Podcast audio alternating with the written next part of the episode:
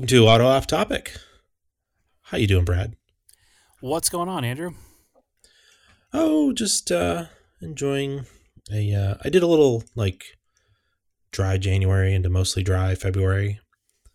Okay. Then we got we got some takeout ramen and I was like, oh, I want like a you know, like a Polynesian type cocktail kind of thing. And uh I got those I think I talked about them before, those cut They're out of like San Diego and they have like mixed cocktails in cans.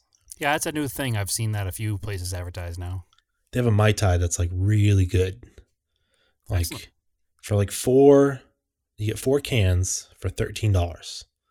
Which considering if you went to a bar, At the thirteen dollars each. yeah. And, and these are like super strong. But uh, boy I'm howdy st- I would like to go to a bar for a nice cocktail though. Yeah. Well, the problem is the place we'd go for the best mai tais probably would be someplace like uh, the Kowloon on Route One, which Yeah. is closing. Did you hear that? It's sort of closing. Like not right away though, I don't think. It sounds like the next generation in their family just doesn't want to run the restaurant, so So it might be for sale as is. yeah, I think it's I think it's going to be around for a while until they're ready to be done running it. But Oh, okay. Well, it sounded like it was going to be gone like you know this year sometime, but no, I was I very don't think so. disappointed because you know it's listen, it's not the best food in the world and probably not the best cocktails in the world, but that whole place is an experience. It's like a very '60s style tiki bar kind of setup in there. A lot of places. Yeah, it's cool. There's like a ship inside that you can eat in. Yes, yeah, it's very it's a very neat place. It was a typical like after prom type place to go. Oh, 100 percent. But Yeah. It's, anyway, it's, it's, it's a neat place. Speaking of, uh, actually, this reminds me. Speaking of like 20 years ago, um, unfortunately, we lost Dale Earnhardt 20 years ago Yeah, it was the 20 years ago. 500. Yeah, this this coming week. Yeah, it was. Um, I think it was like maybe the 18th of February was when they ran the race, Okay, and and this weekend it's on Valentine's Day. That's that's a, but- a race I'll never forget for sure. No, I remember watching it. That was pretty. That was crazy. Um, and then I remember. Do you remember? So it was two, February two thousand one. He passed away. Then obviously September two thousand one. They postponed the NASCAR season for like a few weeks. I don't remember how I got tickets for some reason. I think because it was postponed, but I ended up with tickets to NHMS and they ran the NASCAR race on the Friday after Thanksgiving.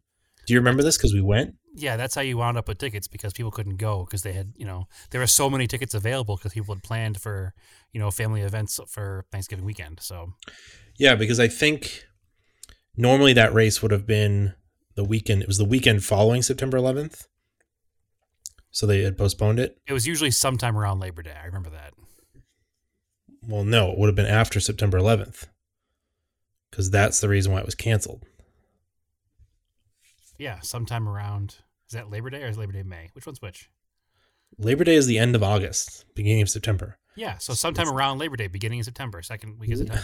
No, the race was on Labor after. After Labor Day. Okay, Anyway, September 11th is not Labor Day. no, but it's after Labor Day, not very far Yes. after. I'm not And saying it race- was on Labor Day. I'm saying it was sometime around Labor Day. I feel It that's can't be. It can't be sometime around Labor Day because it wouldn't have been canceled. the two weeks after Labor Day are around Labor Day. Okay, That's where my brain is right now. okay, all right. Do you? I- but do you remember? we went, and then it was like on the third lap, everybody would put up three fingers. I do, Do you remember that? I do remember Yeah. that. Yes. Yeah, it was it was it was a big deal for the commentators and everything too, uh, if I remember correctly, because it was Yeah.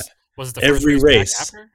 No, no. Uh, it might have been the first race back after. No, uh, after the September after 11th September 11th. Yeah. But after after he died, every race that season during the third lap, everybody everybody that was there spectating would stand up and hold up three fingers. right. Rest in peace, Dale. Sometime Yeah, around it Labor just- Day. Yeah, it was just wild. I was just thinking, I was like, holy crap, it's been 20 years. Yeah, it has been 20 years. And it's funny, we, we were talking about it the other day because you have a newfound appreciation for that whole um, Dale Earnhardt, Jeff Gordon era of NASCAR. It was a really good era. We didn't realize when we were in it that it was like the last, uh, up until whatever in the future might happen, but the last like real, true racing era of NASCAR before it kind of became a little diluted and they started changing rules a lot. It was it was weird for a while there, and I think they're finally getting back to a good formula because they did the Busch Clash this week, which is weird because it was a Tuesday night on the road course at Daytona. They did no qualifying, no practice, just show up, run it, load downforce cars. Um, it was 35 laps with a engineered caution at lap 15 and you could only refuel i think at that caution or after it. You could not refuel before. You could stop for tires if there was a caution or if you chose to come in for tires but you couldn't refuel until that 15 lap mark um it was really cool like it was funny because some people um on like I've been looking at like Twitter stuff for like NASCAR and people like plate racing's way more exciting than this. And I'm like, uh, is it though? No, this was that was a great race. I didn't catch the whole thing. You just shot me a message to talk to watch it when there was like five or six laps left. Um, Yeah. and I dropped everything I was doing and turned it on because I love seeing NASCARs on road courses, especially Daytona. Uh, and it did not disappoint. It was a hell of a finish for the last five laps. And then they, the cool thing, so it's kind of weird that I feel like the extra chicane added a bit of weird technical difficulty I think maybe they the, could have. the no practice here. Try this out. Hey, guess what? We also changed the layout of the track. Yeah, I mean, maybe they could have done without that, but um, the fact that they were hitting the bus stop in the back, like in the dirt, and like Yeah. the track was get they had to caution because at one point because the track was so dirty they had to blow the dirt off the track, Yeah, and I, like all the cars running the rear of the pack were just covered in dirt. I was wondering if the chicane was a mechanical chicane, like because the cars are geared so low for the road course that they would rev out in you know top gear if they had too much of a straightaway and they'd be blow, be blowing motors. Oh, maybe. I mean, Yeah. That was my th- theory behind it because it didn't seem like it was a safety issue. I think it was probably oh, I didn't even think cars. of that. Yeah, because it was right before the trioval. They had the chicane that came down, then they straight shot over start finish, and then so many guys would just overshoot that first corner like we are playing Forza. I just, yeah. I, bel I believe we call that Andrewing it. yeah. Um. But they go through like three wide through that first corner. It was crazy. yeah, no, it was pretty insane. The, the, the, And, uh, there was no wrong racing line when they were racing. No, and um, that's the other. See, I like to see NASCAR on road courses because they're big cars, closed wheel. They've got sheet metal bodies for the most part, so they can beat and bang a little bit without the things coming apart. And I don't know, it makes for good racing. And just there's something about uh, the sound of a NASCAR V8 is like very nostalgic for me. Yeah, no, it's awesome. There's there's no better sounding race cars. Like there are better sounding race cars, but there's no more like visceral, like in your face sounding race cars than than than straight pipe NASCARs. Yeah, and when they do hit like the curbing, like they just jump Yeah, like they, they launch. oh my god, it, it was awesome. And I guess uh, the weekend after Daytona, they're going back to the road course to run again. Yeah, I'll be watching that whole race that time. Now that Yeah. I know it exists, and I'm definitely planning on watching Daytona this weekend too because Yeah, I'll watch it. I'm trying to get you know I, tr- I try to get more and more back into it every year. You know, you talk about there was a weird error in NASCAR, like up through the early 2000s, like my entire childhood, all through the 80s, 90s, I early used to 2000s. go to Daytona a lot. Uh, my right? dad went. My dad went every year. I've been a few times. Um, I, but I was a like a, a rabid NASCAR fan. I loved watching NASCAR. It was so fun to watch. And then sometime in the early, you know, mid two thousands, it almost became like embarrassing to be a NASCAR fan because the sport was so kind of boring. it, it really was boring. Um, and they're they're starting to bring back some of the excitement to NASCAR, and I'm starting to get more and more into it every year. And I know they're gonna do. I feel like they said Bristol is dirt. One of the short tracks they're running all dirt. So I've heard year. Plus and negatives to that, uh, positives and negatives. Um, Yeah. I don't want to give much of the negatives much thought until it actually happens. But the big thing I've heard is the cars are so heavy, they're just going to sweep the dirt off the track in the first 10 laps. It's going to be pavement like normal. But I applaud their efforts and I hope it works out. And I'll definitely watch that race because, again, Yeah. bringing some of the excitement back to NASCAR. So I'm totally in, totally in for it. I mean, you were telling me you were watching uh, documentaries on that. Like they used to run so many road courses in NASCAR cars, like all the Yeah. time. Yeah, absolutely. Before there were safety rules, you know, a lot of the problems with road courses is they don't they're not set up for an NASCAR race in the modern times. You know, they, they really weren't set up for NASCAR races then either, but they ran them anyway. Uh, the one particular one I was watching was about the Motor Trend 500, which was run at Riverside, California, Yeah. and it was a, an amazing documentary. It's on Motor Trend on demand. I think it might even be on the Motor Trend channel on cable. I'm not sure, but if you catch it, it's like a three or four part series. Each one's like you know 45 minutes or so. Uh, 100% worth watching. It's the the footage, the stuff from the era, the stories from the era. You know, it- it's just it's it's amazing to see and to see where they were then to where they are now. We're kind of getting back to that kind of rough road course racing they had back then. I, I'm excited for it. Yeah. Yeah, it was pretty pretty cool. Um so speaking of dirt, um I've got another dirt rally uh championship. It's going to go live on well this podcast will be out Friday February 12th. It's going to go live Friday February 12th at noontime. Uh, the first event will be Sweden with up to 2000 cc cars, all-wheel drive Okay. and it's and it's going to go for three days. I got some requests for people that said, "Hey, if you're starting it on a Friday, can you make it three days instead of two days so I have more time to do it?" I said, "Sure, Yeah, it's tough for people to get away from the family on the weekend to do something like that. So I get it. yeah, I can make that happen." And then after those three days, every other event will just be a two day um, uh, thing. Excellent. I think moving forward, if you do one three day to start, you should keep them all three day just so people realize it's happening. But we'll see what happens this time before we make that final call. There's a couple super fast people, but it's mostly just us casual players. Yeah, we're all fighting for fourth place. So Yeah, if you come in fresh, you're fighting for fourth place. I mean, I've had a couple strong runs, but I'm, I'm getting there. I'm climbing that learning curve. The con- consistency is the issue. I've had a few, um, you know, segments in a stage where I can green light the segment. You know, I'm, I'm the fastest one to have run that segment out of everybody, but I'm not consistent enough to not crash immediately after. In fact, last time I did it, I was so shocked that I drove off the road right afterwards. I was like, "Oh man, Yeah. I did green! Oh crap, I crashed!" So Yeah. Yeah, the um the time trials are your friend when you're trying to practice because you can just reset over and over and over again on a single stage and get a hang for the car and and if you want do a little settings. I find there's like a couple little tweaks you can do, but it totally depends on driving style. So I don't want to say what they are because they're going to be different for everyone. Maybe I should actually practice this weekend a little bit then instead of just running the event. Because normally what happens is I say I'm going to practice and then I just go into it and I'm like, "Well, I'm going to run the event," and here we are. Hmm. Yeah. So we'll see. But yeah, I'm excited for another event. So Cool. hopefully I won't crash every time. Hey, I heard you um I heard you have a Starion for sale. Yeah, weird, right? Yeah. So about midway through the day, um, my phone rings and it's a, an out of state number I don't recognize. I don't know, 221 or some- what the area code was 2 something. Um, turns out it's Mississippi. So I answer the phone and there's this, you know, old timer like like the guy was probably if I had to guess based on the stories he eventually told and his sound, he was probably late 60s early 70s.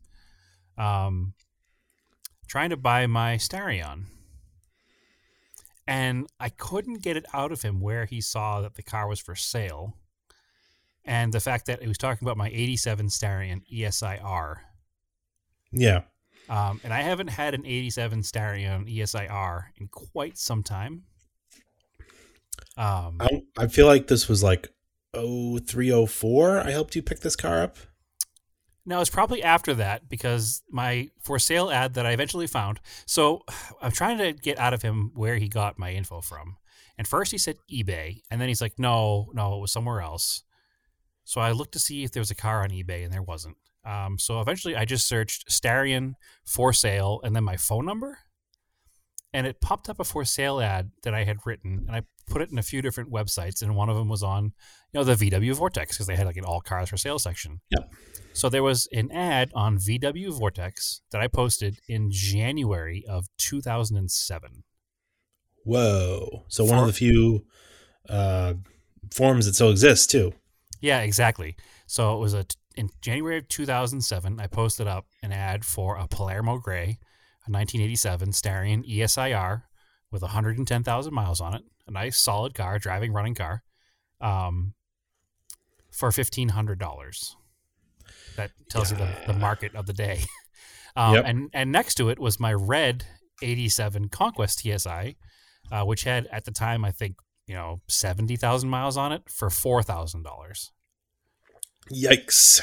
Yeah, yeah, exactly. So I'm talking to this guy, um, and he was trying to find his old car. He had short story long, long story short. He I, he starts talking to me about this as I'm trying to like get a story out of him. He called me back later too, which is you know typical older guy trying to talk about cars. Uh, he first drove one when he was in the service in Germany in like '86 and he Hmm. fell in love with it. And the first thing he did when he came back is he ordered a brand new one. Um, and he had one was a red '87 ESIR, and he got a divorce, and his wife took the car, and then his wife met some guy who. As he says, was with her only for the car because he was there for about three months. Next thing I know, the car was gone and he was gone. so Yikes. Whether or not that's a true story, it's, it was it was hard not to like chuckle a little, but it is what it is. Um, so anyway, so the car was gone, and he's trying to find it, and he ran a Carfax on the VIN, and he found out that it still exists, uh, and it was one of the cars that sold on Bring a Trailer recently for like no way! for like twenty thousand five hundred dollars. No way! yeah. So now That's he's wild. right. So now he's all amped up, and he's trying to find another '87 Starion ESIR. Um, and he came across my ad from 2007. Now, wow, this my- must be the cheapest one in the U.S. Yeah. now in my brain, I'm like, how did this ad even come up? It must have been so buried in the Google searches. But I so I find the ad myself and I look at it, and somebody last month whose profile picture is of a much younger person bumped my ad and said, "Is this car still available?" Hey, was- did somebody else post zombie thread? Like, No, there was no there was no comment. No nobody even posted about it in 2007 when I put it up for sale. There was zero comments and now there's one comment below it dated last month. And that brought the thing back to the front. So when he Google searched 87 Starion ESIR for sale, it came up as a recent ad on the VW Vortex. anybody still here in 2021? Right? so I get a phone call from this random old man from Mississippi trying to buy my car that I sold literally 14 years ago. So unfortunately, I do know the fate of that that tan, the Palermo Gray, I should call it car. Um, it was bought by a at the time 16 year old. Um, he never finished putting it. He took it apart to do something to it. Never finished putting it back together. Uh, last I saw the picture, it was just a full shell on the back of a car carrier going to the scrapyard. So that's that's what happened to that car.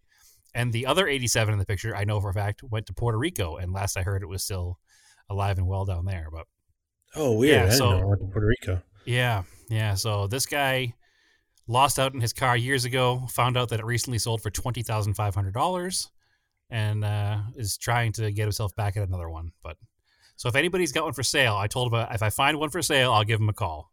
He I wants say it. he's got to look at some of the auctions. There's, Yeah, I don't think he wants to spend twenty thousand five hundred dollars on one, but he. uh, I mean, yeah, you can get ones probably. I mean, what are nice ones are probably 10, 12 you, for you a can buy good you can driver. buy a really really nice, you know, hundred to hundred and thirty thousand mile car in the 10, 12 grand range.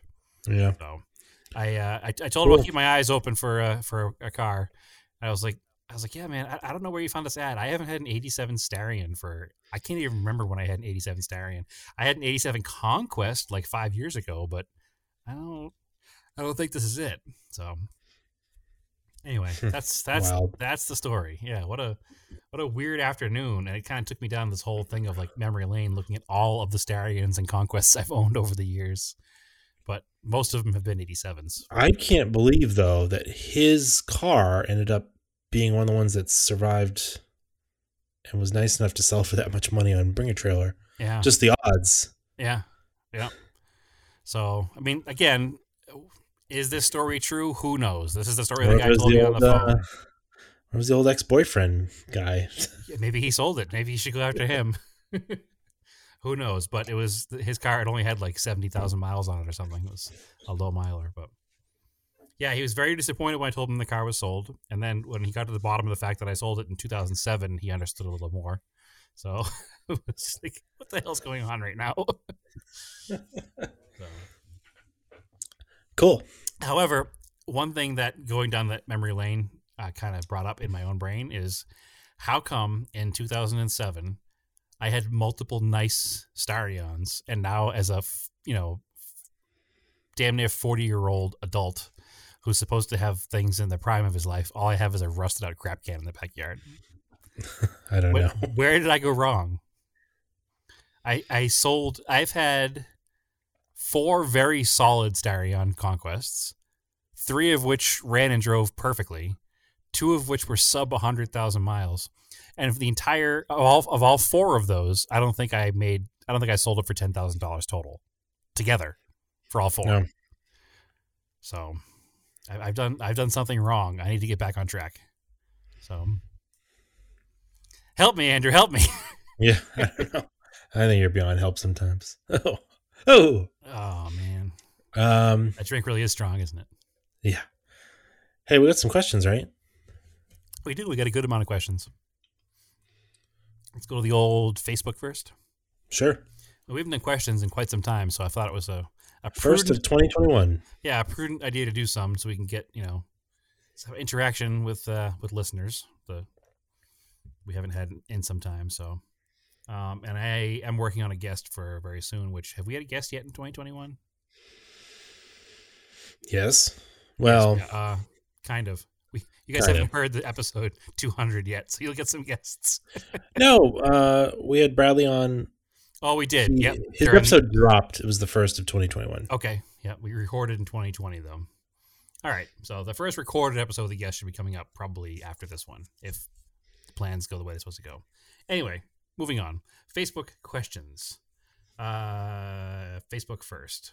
All right. Yeah. Questions. Facebook first. Andy McDonough, who also we should have on because he's got some good stories about LS cars. Uh, Yep. asks pneumatic versus electric shop tools. Ooh. I mean, is there, Um, is there any competition?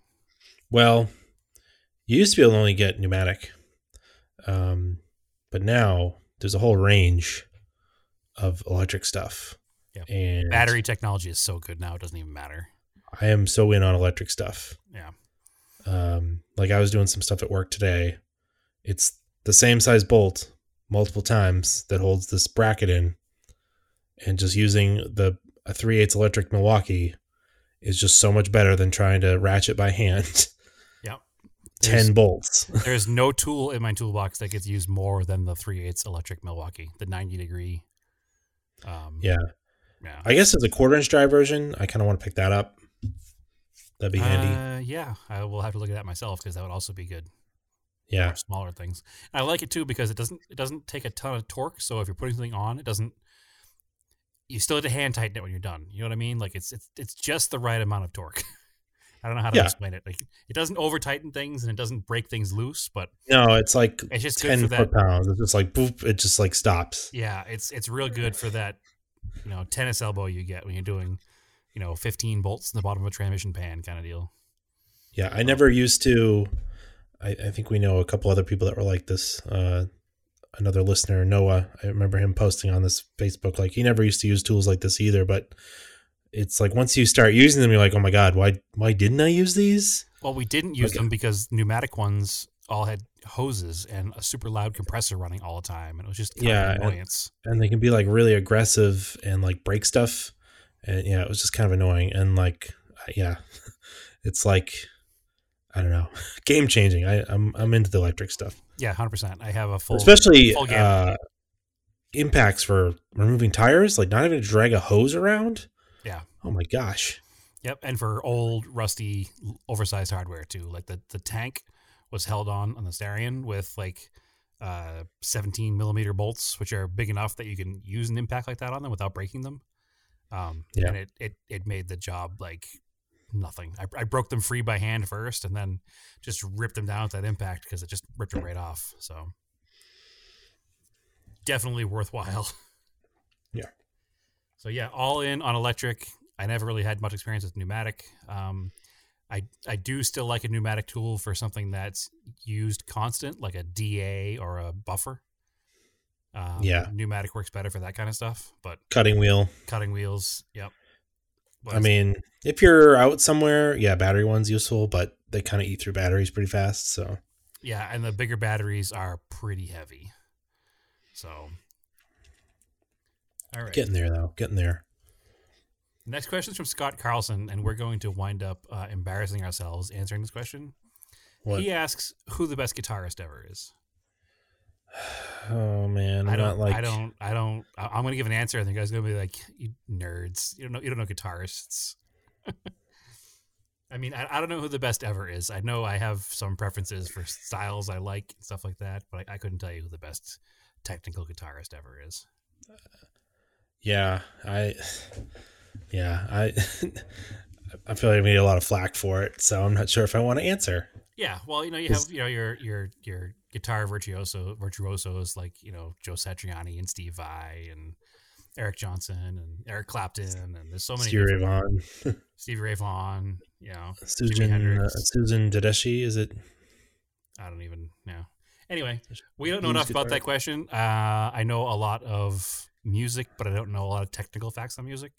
I have filled Yeah. all my technical music fact area with Carfax. So, you want to answer guitar questions, I I really like Matt Bellamy from Muse. Yep, that's your thing. like the way for he sure. play. I like the way he plays guitar. Yeah. So anyway, um, yeah, we we appreciate all questions and please ask us unrelated questions, but that particular one is so like it's such a question that people are going to judge us on, and we don't have a good answer for it. So those are our answers. I can think of like three or four people are gonna just message us after this. Oh, immediately. Yeah, it's not. It's not even going to be good. I'm not going to get any work done on Friday because the people that are going to be re- messaging me and yelling at me for my guitar answers. So, anyway, moving on to the next question. Thank you for the humbling question, Scott. Um, actually, this is Naomi's sister asked a question. This is Autumn Billingsley. Did you ever buy a car you thought you could restore, only to find out it was way past saving? I'm going to let you answer first, Andy. Well, uh, uh, I don't know. I don't think I've done it. I think your Montero you regretted because I think you put more work into it than you wanted to. The first one, the 89. Oh, okay. All right. All right. All right. Yeah, I wouldn't. I didn't consider that a restoration, but, but yeah, I mean, that's a restoration. You, you took it, a wa- car yeah, it was is. It is. trashed in the woods and you, and you made it presentable and usable every day. It is that that see like my my brain on restoration is like down to frame like rotisserie. That's but yeah, that no, you're right. It does count as restoration. That's just not where my brain goes. Yeah, there's there's restoration versus sympathetic restoration. yeah. That car, that truck was not worth any of the time I put into it, but uh, it was fun. Yeah, it was a learning experience more than a value experience, which is what all of my cars are. Yeah. Um, have, have I ever bought a car and then realized it was too far gone? Uh,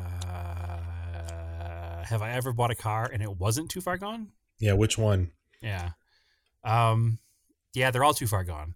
So I need to adjust my expectations of what I can what I can complete. Um, I need to look at the car and say I could make it eventually run. It's about where it's going to probably stop. So I've never really had a complete restoration like we talk about a traditional down to nut and bolt restoration. Um, I've always done kind of what we just talked about the sympathetic restoration or the taking a car that's kind of been, you know, mistreated and, and abused and, and made it back to a reasonable facsimile of a nice car again. You know, my blue Colt is a perfect example of that. Um, the red Eclipse is a perfect example of that. Um, Mm-hmm. I've had a few of those, um, but I've also had my Toyota truck, which I picked up and was like, I'm going to restore this whole truck. And now I'm like, I don't know how this is going to finish, but we're going to get somewhere with it. And I have my Starion that I've had for 15 years now, 16, 2009, whole- 12, 12 years. 12 Yeah. years. 12 years. So I have 12 years and it's not done. In fact, it it's it's in not even arguably, it is definitely in worse condition now than it is when I bought it. And the plan when I bought it was to fix it. So um It's pretty bad. it's pretty bad. It's definitely it's definitely the drivetrain's getting reshelled. Yeah, we're gonna reshell the whole car. So that's I think gonna be my first successful full restoration. Um I I'm pretty motivated on this car. Um and I have the good shell and it's not gonna require any body work at all, which is gonna help everything else is literally just bolting in parts. So we're gonna do that soon. I was actually just talking with the guy who has the shell earlier today, um, and I'll be getting that in the next couple of weeks. Uh, and I need to shop around because the first thing we're going to do is uh, get the car stripped down and painted white, so that it'll be perfect and ready to go when I switch everything over. Oh, So, oh, you're gonna. What color is it now? it's like a beige silver color. All right, you're going for col- full color change. Yeah, it's not it's not a bad color. It's just I've always had this dream in my head to have the white Starion finished. Okay. So I and I'm taking the full Well- beautiful tan interior out of the white Starion. And I want to put it in another white Starion. Well, uh, if you, you know, if you plan to keep this car for a while, this is going to be your car. Yeah. You should paint it the color that you want it. Yep, this is going to be. This is not a, any kind of profit or anything like that because it's a flat body Starion. They're not worth a ton. Um, this is this is a car for me. This is the car that I've been building in my brain um, for a very long time, and I've been collecting things and parts and, and trinkets and stuff for it over the years. Uh, so it's going to be it's going to be very nice, and All right. that's that's the plan. So I'm even probably going to have the seats redone if I use the stock front seats. So yeah, that's that's going to be my first like full restoration, and and it's going to be yeah, it's it's going to be done. There's no question. I, it, it needs to be done. It needs to be done. It needs to be nice. It needs to be ready.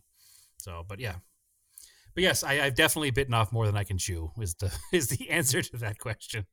Um, the good news is is that all of those cars that I bit off more than I can chew, I do currently still own, so I can always make up for it. Mm-hmm. I haven't ever sold an unfinished project. I don't think have I. I can't think of any. Raider. Yeah, but I didn't have. I never had plans of restoring the whole truck. That truck's a perfect example of one that I bought in a junkyard and we brought it back to usable condition. And in the end, there were issues with the rings and smoking, but I drove that thing daily for two years. Yeah. After after pulling it out of the junkyard, so I, I, I consider that truck a success. All right. All right, that's enough time What on that question. Uh, next question. Speaking of Noah, from Noah Zimmerman, cars people think are going to appreciate but will not. Ooh, uh, that's a loaded question. I don't think so. I think it's easy, Uh, there's an ask for every seat. I mean, but there's not an ask for every seat at that price. You're going to have people that are going to buy brand new Corvettes and park them. Oh, it's a 2020 first year C8 with the options that only 12 of them have, and it's going to be worth eight million dollars when I retire, and I'm going to retire on it. And in Yeah. reality, they're going to want it trading it in for a brand new electric car. there's already C5s. There's already C5, C6s, and C7s like this out there. Mhm. They guys bought them. They've got no mileage. They're sitting on them. And just to lose money. Yeah. That's all they're going to do. And they continue to do it too. It's like every generation of Corvette buyer does the same thing.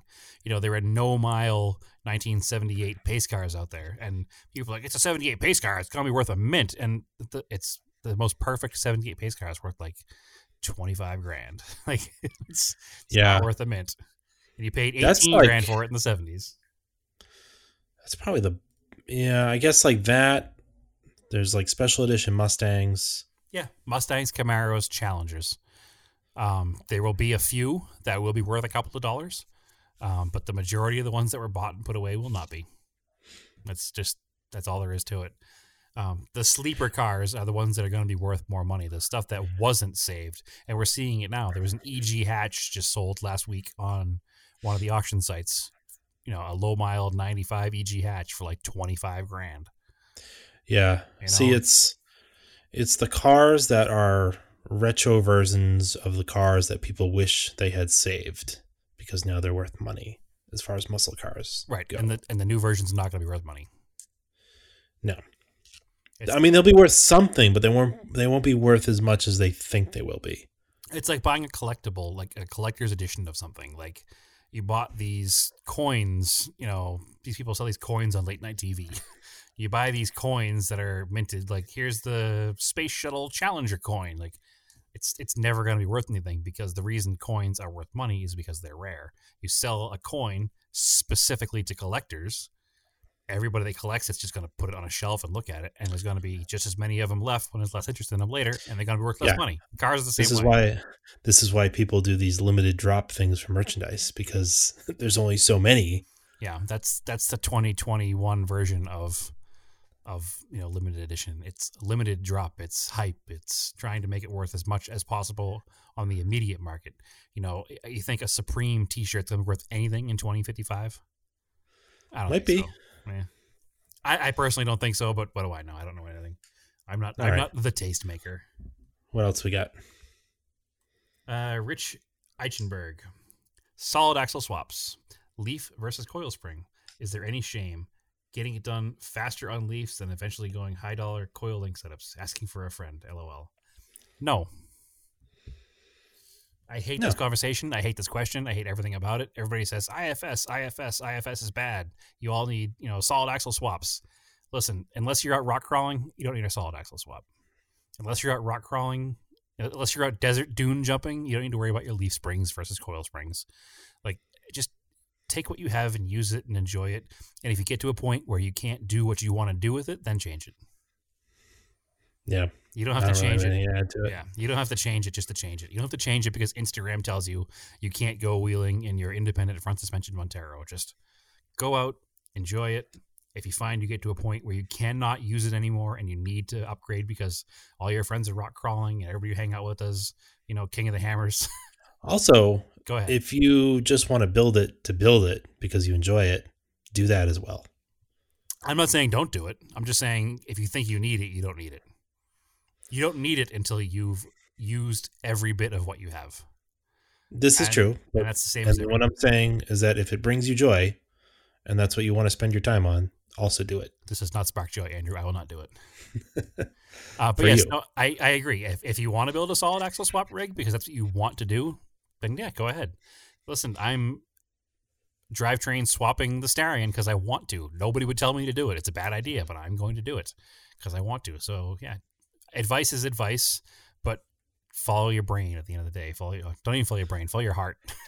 Because my brain's Yep. telling me not to do it too. So yeah, do, do whatever brings you joy. You only live once. I have no, I have nothing to add to that. It's, I, I just, I just get tired of everybody saying, "Oh, it's a terrible off-road truck. It's got, you know, independent front suspension." Well, it's, it's really not. We're not trying to climb to the top of Mount Everest in our trucks. We're just out trundling along in the woods, and we'll be just fine. Meanwhile, the new TRX and Raptor have IFS front.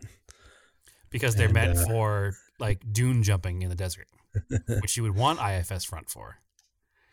So anyway, Santiago Daniel Iglesias, should I buy? Excuse me, should I build a hybrid rear-wheel drive rally car? Why not? Yeah, I think you should. Yeah, why not? Are you talking a hybrid rear wheel drive with both the gas engine and the hybrid motor powering the rear wheels? Or can we do a hybrid rear wheel drive, gas motor powers the rear wheels, electric motors power the front? Hmm. No, I think he wants to keep it rear wheel drive because he has a BRZ, which is cool because he rallies a new BRZ. Sure. You know what he needs? He needs one of those uh, uh, drive shaft uh, electric motors on there. Yep. Yeah. Yeah. Yeah. Why, yeah. Hey, advance the technology. Why not do it? I mean, it's going to blow you out of your budget for whatever it is. It's going to put you in open class, but go ahead and do it. It sounds like a good idea. Also, it sounds like a terrible idea. Don't do it. I mean, try it out. It's a good, good way to test these things. Yeah, I mean, it's again, it's it's the same same as the independent front suspension versus solid axle swap. Do what you want to do. Uh, there's a little more at stake when you're talking a rally car because, like I said, that would put you in an open class, and your budget does not equal that of you know factory backed open class cars. But It might not. I don't know. yeah, I don't know what the rules are. I'm pretty power sure adders like well, that. eh, power adders are they do put you in like an open class. I thought, and I assume that a hybrid would be the same as a power adder to your engine. Uh, Maybe. I mean, It's an it's, interesting thing to look up. e- even if it even if it isn't defined that way right now, if you build it, they will change it. It's possible, yeah. Yeah, that's kind of the way you know, kind of the way that works. It's legal until you do it, and that's not because you did it. You know, look at you know NASCAR in the '60s. Yeah. All right, Steve Booton. Does DeSantis Motors East Coast location have any inventory for sale? Uh, It might. I mean, yeah, hit me up offline and we can work a deal on something. There's a few things sitting there. You want a Galant project or a Colt project or a Saab. running driving Saab? Then uh, go ahead and give me a call. Um, that is it for Facebook. Moving on to the Instagram. Bear with me. Dead air. Yep. All right. First So- question. First question. Yeti Overland. I'm looking for a new car for my wife. Is Raced in Anger sad that I'm more likely to visit TSISS 350 in my search? Hashtag Rust Life. Are you private messaging with Yeti Overland without me? Uh, no. You can't prove you can't prove anything. I demand to see your DMs. Uh, no, this is the first I've actually heard of this. I'm not saying we have never PM before, but um, he's more than welcome to come down here and hang out. I've actually hung out with him in Colorado before, so if You did? have him come down here. Yeah, When Yeah. I don't remember this. when I drove out here with the Volkswagen the first time, we came down through Colorado and we met him and another friend of ours that lives in Colorado at a brewery. Oh, weird. Yeah. I don't remember it because I wasn't there. Right? We lead Huh. separate lives. It's weird. Mostly weird because we never used to. Well, I think uh, he should look for a used Alltrack. okay. Yeah, that's I- a decent car. It's a good family car. That'd be a good Colorado car. You can get them either manual, automatic, and uh, have a turbo engine for high altitudes. So and Knowing it's him- not a Subaru. knowing him, he's probably looking for an old Toyota. That's why he's coming here. He probably wants another Land Cruiser or Oh, Tundra okay. or Tacoma or that's that's my All right. guess. But he can hit me up on the DMs and let me know. I'll find All right. something. All right, Wasabi Cars official. What's up, Daniel? What three tips do you have for Dirt Rally 2.0 noobs? Maybe not driving tips, which I would need actually, but upgrades, unlocks, etc. Well, we spoke about that a little bit. Well, for the leagues, there's no uh like upgrades. I guess if you do like I've done the individual um career mode, you like unlock stuff. Yeah, you start like- in like a historic front wheel drive car. Yeah, you like unlock team members to like help you service the car quicker. But for just doing our um, dirt leagues, like I said earlier, time trials are your friend. Like you can look up and see what uh, is upcoming in the the league. So say like this, like Sweden's coming up, and it's um, the class will be two thousand up to two thousand cc four drive cars, and it's like the mid it's like late 90s early 2000 wrc cars. There's like the pug in there and like uh, a couple subarus and the focus wrc car And the Evo, I think. uh, no the evo's only in group a Oh, okay. strangely um, but yeah so like you pick one of those cars and do some time trials in sweden to figure it out and play with like i personally find that the diffs on like the cool thing we i learned recently and this was from our other listener and former guest jared he pointed out that they actually spent time making sure that the cars were accurate with how you can tune them. And I think we touched on this the last episode, where if a car had mechanical diffs, you can only tune the mechanical diffs. And then some of the cars have viscous diffs, and you can only tune the viscous diffs, which I find diff tuning for beginning made the most difference for me. Um, I'd say the big thing that made the most difference for me, other than diff tuning, obviously, was uh, toe in uh, toe settings, because with not enough toe in, the car is not very stable, and that helped me a lot in the beginning. Okay, so there's a couple different things going on. So like, depending on what you're playing on, makes a big difference too. So like, playing on a controller plays a lot different than playing with a wheel. Okay. So like, if I don't do any type of toe settings because I'm playing, I find the cars are fairly stable with a wheel and using a gas and a brake pedal. But I remember when I played with a controller, like I actually desensitized the brake trigger because you know you don't realize like pulling the brake trigger on a Xbox controller, it's not very there's like not very much give between a little bit of brake and then full brake. Yeah, I've tuned that out when I tune each car by turning the brake pressure down. So I have a little, Okay. I have a little bit more um, braking area before I lock up and slide. Yeah. So yeah, that that type of stuff is comes down to just feel. And that's why I say do the time trials because you can just do the same stage over and over again and just get used to the car and you can make changes to it. And there's also a bunch of YouTube tutorials too on how to tune these cars. But Yeah, and it's also good to. There's a couple of different um, guides on online to how to set up the controller settings as far as sensitivity and you know dead spots and all that. And I find some of those help a lot too. So Yeah, but mostly, yeah. See, I'd probably do that, and then I wouldn't mess with the settings too too much.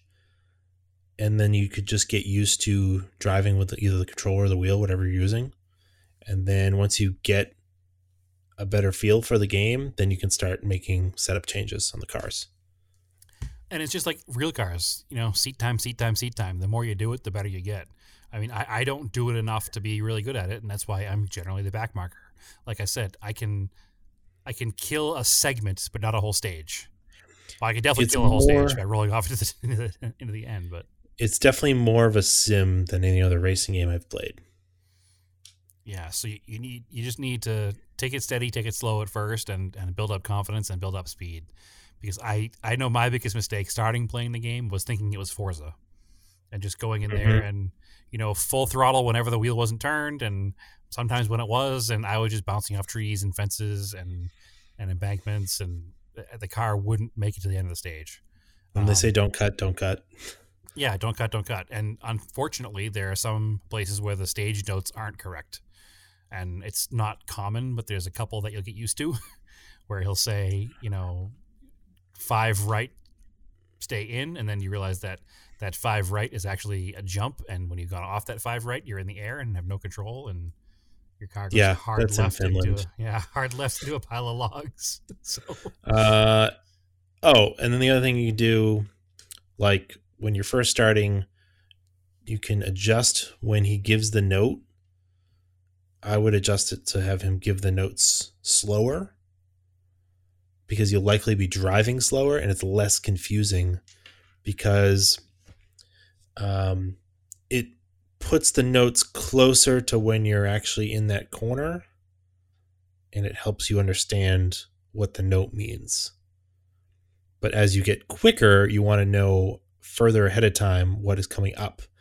And if you understand what he's saying to you, you can move the note, you can adjust it so he gives you the note earlier. And that you usually do that as you get faster. Yeah, there's there's like a bunch of again, like you said, YouTube videos and tutorials of what actually is going on. Um, and I'm not one to usually watch YouTube videos on video games. It's not my speed, but I did watch a few on this one just to kind of understand how it is and understand what means what, and you know what what does six five four three two one mean as far as you know six right thirty. Like, what does that mean? You know, it, it means that you move the steering wheel just a little bit in 30 meters or 430 meters. So you- once once you learn that kind of stuff, you, you get a lot better at the game. Your confidence grows with listening. Uh, I find that if I'm home by myself playing the game, I do a lot better than if anybody's around distra- and, and walking around because, and, and no, to, to no fault of theirs, they're just living in the house with me. But I, I, sorry, Naomi, I'm talking about you obviously because you live with me. Um, but I, I do a lot better when I'm like in a void just by myself looking at the TV like television because if I miss up those notes, then forget it. I'm the next three corners are trash. Mhm. All right. Next question. All right, moving on. Uh, bu- bu- bu- bu- bu- Parkinson 73. What car have you owned that surprised you the most? Either better than expected or a car you never thought you'd own but ended up liking? I have wound up being a Mercedes fan and I never would have expected it myself before. I think we both have the same answer on this. The Mirage. Yeah, it was just a little economy car that we bought for two hundred dollars, and it wound up being with us for like fifteen years. It was one of the most fun cars we ever owned. Well, it, won- it ended up being the super rare 1.8 five speed car.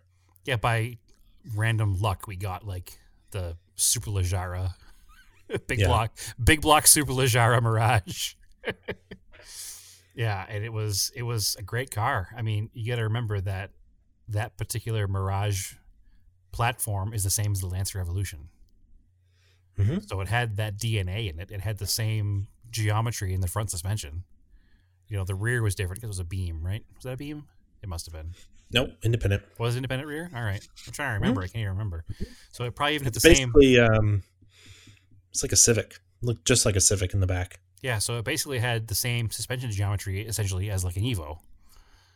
So it was a fun car. It was super tossable. The thing weighed like 1,900 pounds, you know, and had 125 horsepower. Um, and I'm constantly on the lookout for another one because you know by the time we got that car, it was pretty well used and pretty rusty.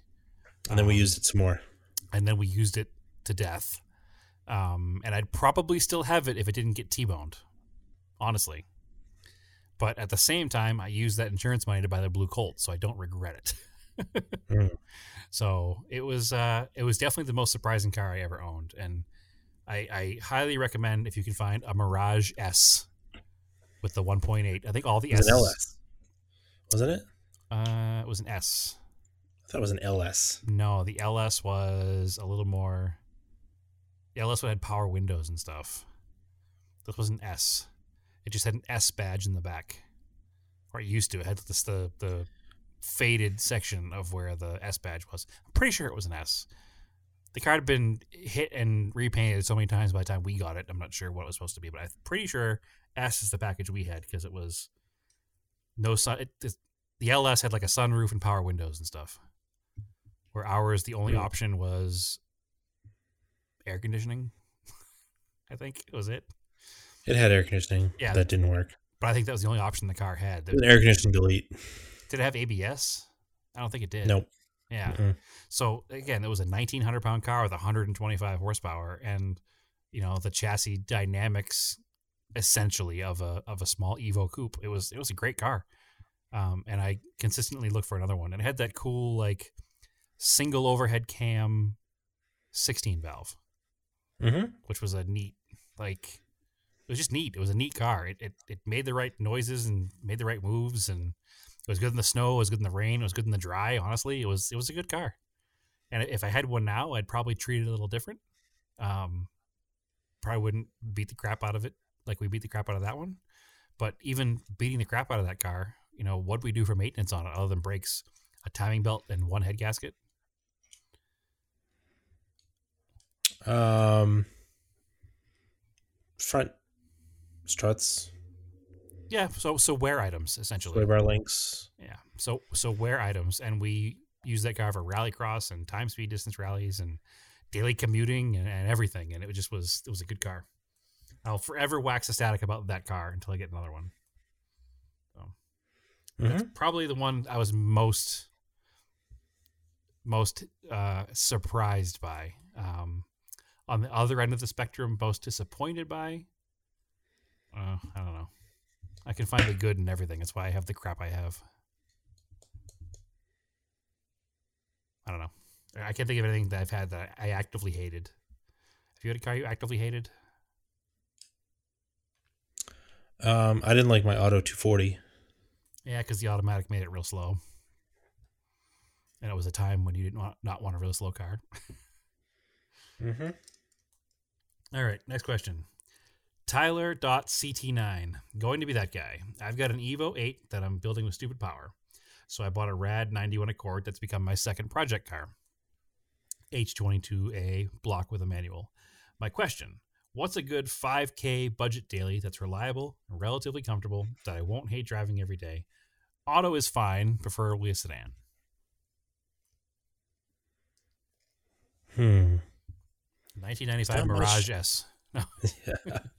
It's not. I mean, 5K is a big budget for a daily. no, 5K is a big budget for. It's not a big budget. It's a it's a it's an, an easy to find almost anything in that budget budget because 5K is like the 15 year old used car price. You know, 10 to 15 years old probably. So you could buy, you know, stick with your Hondas. You could buy an, a 2007 Honda Accord. You know, and if you wanted a manual, you can still find a manual in that generation. Um, but even the automatic of those cars isn't doesn't isn't as terrible as the automatic in a 1988 Volvo 240. So you wouldn't you wouldn't hate it. I mean, I guess I would go with a five thousand dollar Accord. I would probably I would go. I would go with something like that because it's such an economy car. You're not gonna want to modify it. okay. You know, I was I was thinking a five thousand dollar WRX, then you might want to modify it. yeah, and also it's not going to be the most reliable car in that price range. Uh, I was thinking uh, something with like a Mark Five or Mark Six Golf or Rabbit with you know full maintenance records. You know that that five cylinder non turbo. Okay. Um, Okay. You won't really want to modify it. You, Yeah, Maybe you'll put lowering springs on it, but It, it could it could be entertaining as a daily with a stick. Um, yeah, not, not be super boring. Still be a fun car to toss around a little bit. not uh, a penalty box interior either. Yeah, and like I said, I- I- that- that generation Volkswagen has, still has a nice interior. Still has that Germanic, you know, quality to the inside of the car. So I, I have a hard time not recommending a Volkswagen in that price range for that kind of a car, um, just because that's always what I've bought. when I've bought like a decent daily car, it's almost always been a Volkswagen, um, or or an Audi. You know, I've always had. Other than Mitsubishi's, if you look at my car history, the majority of them have been Volkswagens and Audis. So I I always usually recommend that. I mean, even something as far back as a early 2000s Mark IV with a 2 liter, you know, a fresh timing belt on a 2 liter and that car is going to run forever. So, and the parts availability is easy and the parts are cheap. Um, I, I I would do that for a daily car over a Civic of the era just because it's a it's a nicer place to be. And I know we say this after talking about how great a 1995 Mitsubishi Mirage is, but the real truth of the matter is a 1995 Mitsubishi Mirage interior is a garbage can. So the uh, the, the Volkswagen is a, is a very nice place to be, and you know I was actually I currently have like a 2001 Golf sitting in my driveway that belongs to to Jordan. Um, and just opening the door and looking inside just takes me back to my old GTI. And you know, other than where that this particular car has been cut up for a stereo competition, um, it's everything else that's remaining factory is still nice and still looks good. And that's a car that's been in the Arizona sun its whole life. So I think they're good cars. That's where I would go. Um, and again, I would stick with a non-turbo, buy either a five-cylinder or an earlier car with a two-liter just good service records and do the timing belt and just run the car forever. So, all right, last question. Rad for sale. Have you heard about this Uh-huh. yet?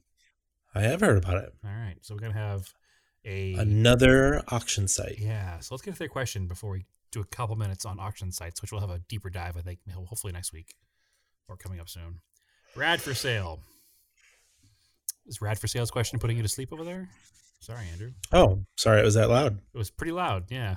I covered my mouth and I backed up. Yeah, not far enough. That mic is probably pretty good. All Hmm. right, Rad for sale. What upcoming Rad for sale listing are you most excited about? the Minty 85 Colt GTS Turbo on Enkei 92s, or the driver spec 81 Subaru Brat with an upgraded EA 81 and all records since new.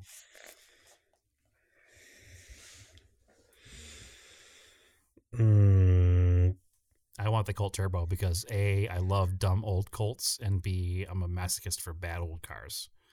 Give me the Colt Turbo. yeah, and I don't like pickup truck cars, so I got to go with the Colt Turbo. You don't have a soft spot for the Brat because it's smaller? I do not. The Brat's probably my second favorite pickup truck car. Behind Volkswagen on brand for me. I love an old rabbit pickup. But you're weird. Pickup truck cars rule. Um, most people agree with me, not you. So I can Nope. safely say you're weird on that one. But whatever, you're wrong. That's all there is to it. But anyway, I I do want the Colt GTS Turbo. I know the car he's talking about. It's super cool.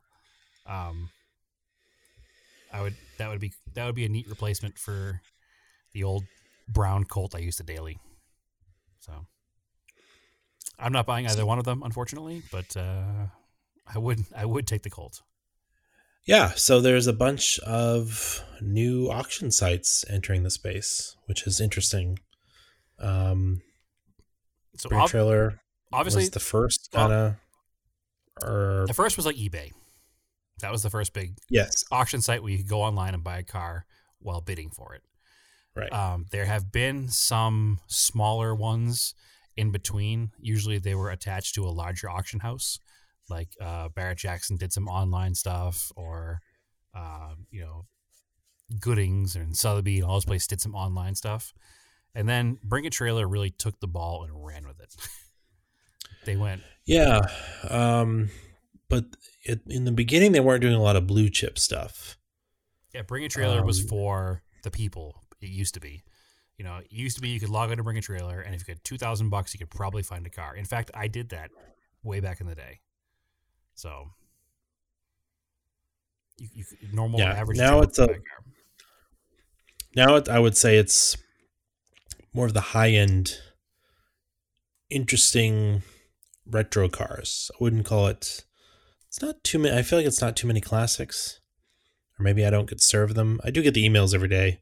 If you look at the email, there's a Um, bunch. There's a bunch of classics on there. It's not all modernish stuff. There's definitely. I I did notice the last couple days some people posting results of like mid '60s muscle cars that you and I felt like they sold for way cheaper than what they would have sold for.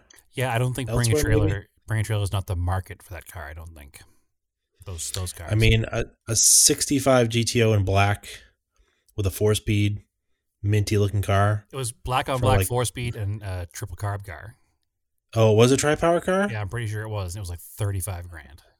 Yeah, that that is a steal. Yeah, and then yesterday or the day before there was a 70 or a 71 um 401 Javelin that was like super minty, like fully restored exterior, fully restored green interior, white over green, super cool car. Um and it was like 20 grand. You know, Yeah. these, these cars are they're woefully underpriced on Bring a Trailer. It's not the market for the car. It's a buyer's market if they have a no reserve, that's for sure, but it's definitely not the place I would sell. If, if I was looking to sell my 68 Camaro, I would not be bringing it to Bring a Trailer. I would wait for No. the local Barrett Jackson auction or something. Yes. Um, and then you have like cars and bids, which feels like it's anywhere from a nice Craigslist car to like a super nice Craigslist car. I guess is the best way for me to describe it. Like it's There's been a few zero mile, low mile cars on there. That, yeah, but the majority 90 of that 95 Civic I was talking about earlier sold on Yeah. there the majority of the stuff on there feels attainable. for sure. Um, and then there's now we've got Rad for sale. So uh, our friends over at Radwood because they haven't been able to have any shows. So one of the ways they're expanding is is, is building on that brand and, and having a an auction site. And they're going to do stuff like cars and accessories, and uh, I think it's just it. It's cool because the focus is going to be very narrow on just 80s, 90s cars, which are very hot right now. Yep. Partially thanks to Um, Radwood, partially thanks to the way time works. Yep. So we'll see. That will be an interesting um, choice. I'll have to see whether I go with the G20 on like somewhere like Cars and Bids or somewhere like Rad for Sale. So Yeah, yeah. If the guy you bought it from doesn't want it back, that's that's the plan for sure. yeah, yeah, it's it's uh, yeah. If it doesn't sell privately before that, it's going to go to one of the auction sites. So Excellent. Um, now I know Hemmings has an auction site now going as well. Um, Mhm. The difference with Hemmings auction site is it's not like a live auction. You set your reserve. If I'm thinking this correctly, you set the, what you want the car to sell for, and they post it on their site, and people bid it up to that point, and then you can keep it on there if it seems like it's going stronger, or you can take your reserve price and sell the car. I think it's how you just end it at any time.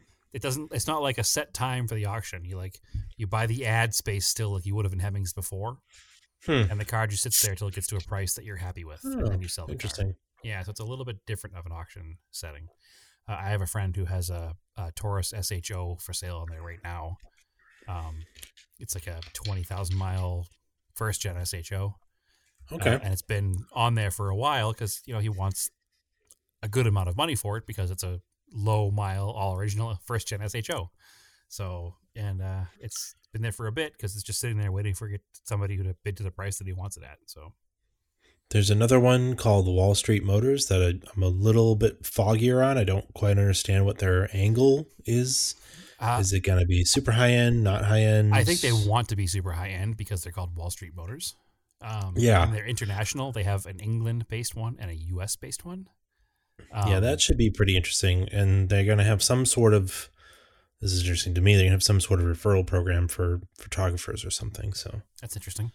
Um, Yeah. And then also all of the big auction houses, again, the Barrett Jacksons, the, um, I can't think of the name of the other one I'm trying to think of. Barrett Jackson's the big one. What's the one that's on TV all the time? Mecum. Mecum.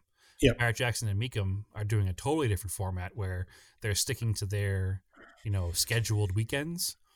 And they'll say, we're having the Scottsdale, Arizona auction but it's not live. It's going to be online, but it's all cars that are in Arizona.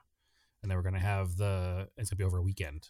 And then they're all Hmm. going to go through just the traditional auction process where they cross the block on camera and people bid on them live at that time, is what it seems like. So it's an interesting space we're in right now. Um, right now, it's making cars very expensive. it is. Um, but I think ultimately having all these different auction houses is going to drop prices on cars. I think so too. I think you're right. And and we had that whole episode we talked about like the it's kind of hard to find deals at these auctions. You got to kind of be prepared to spend some money cuz this is this is probably the car that you want. Um and it's there, it's presented to you on a platter, so to speak, like it's you didn't have to do much of the work to find it. It's being served up to you. And, that, and that's what this is for. This is for the Yeah. person who wants the car, has the money, doesn't have the time to dedicate the research or to buy the not perfect car.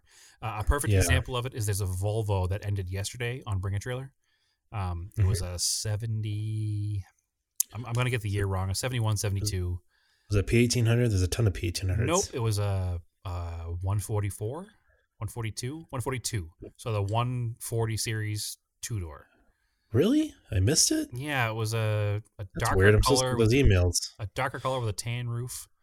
Um, anyway, it bid Oh. it bid up to like twelve thousand dollars. Yeah. Um, and then after the high bid was placed, one of the readers of the site was looking at the pictures of the car and noticed that the housing on the bell house, the, the bell housing itself for the transmission was cracked.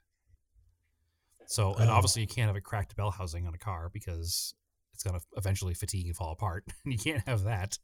Um, so it became a thing where now what do we do? Do we keep this car for sale at you know twelve grand? Are we able to drop the price down? Do we let the seller and the buyer work it out? Like where was it at? I don't know where it ended.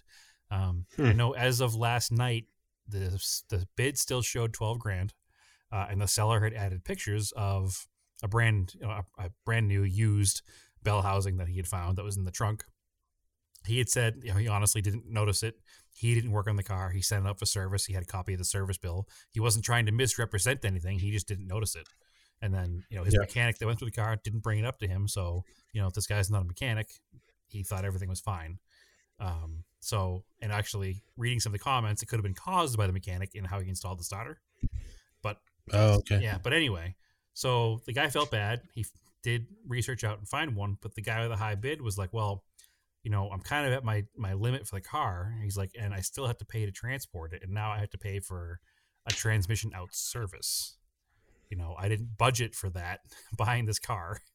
And if something happens, something happens. But knowing ahead of time that it's already broken, how are they going to handle that? So, I can see if I can Yeah. find the listing, but see where it wound up. But as of last night, I hadn't come to a solution yet. But that's the kind of advantage you have to an auction like this. You have unbiased people looking at the car with you and commenting about it and talking about it and, and discussing the pros and cons of each car. So while it's hard to be a seller there because your car gets picked apart, um, it's good to be a buyer there because the car gets picked apart. I uh, I haven't sold a car through Bring a Trails auctions, but I had sold two cars that the ads wound up being featured on their non-auction page, um, Mhm. and people picked out some interesting flaws in the cars that you know might be of a concern to somebody, but you know weren't to the people who eventually wound up buying it. But it's I don't mind them pointing it out because hey, if it point out a flaw, maybe I can fix it. so Hmm. it was definitely an interesting experience to have the entire world's eyes on your you know seven thousand dollar car for sale. Yeah, a 106 Rally went live today. I'm like, ugh. Yeah, watch that one. Because it's exactly the way I want to do it. It was imported from Japan. Yep. Brought here, probably driven for a little bit, and now it's for sale. So you should register to bid in case it goes cheap. It's no reserve, I noticed. So It is no reserve, but we'll see. is it somewhere in California? I can go get it for you. I think it is. Check it out. All the bad ideas. Anything else? Uh, I don't think so. All right, I think- cool. I think we're good. Good episode. Good episode. All right. So, as always, follow us on the socials. Follow this podcast. Uh, I haven't asked for reviews in a while. So, if you haven't reviewed the podcast before and you're a new listener, just uh, pop on into your podcatcher of choice and uh, give us a review. That'd be pretty sweet. Yeah, for sure. Absolutely. Please follow us. Follow us on Facebook. Follow us on Instagram. Um, make sure. I, I wish somebody would figure out the stupid Facebook algorithms because nobody sees our stuff on Facebook anymore. You know, there's thousands of Yeah, followers, terrible. and there's you know, you look at the post after it's been up for 12 hours and 12 people have seen it. It's like, come on. Sorry, yeah, not, not, it's terrible. and that Volvo's a 122, not a 142. I apologize. Ah, okay. All right. All right. Well, as always, keep cars analog and aim for the roses. Yeah.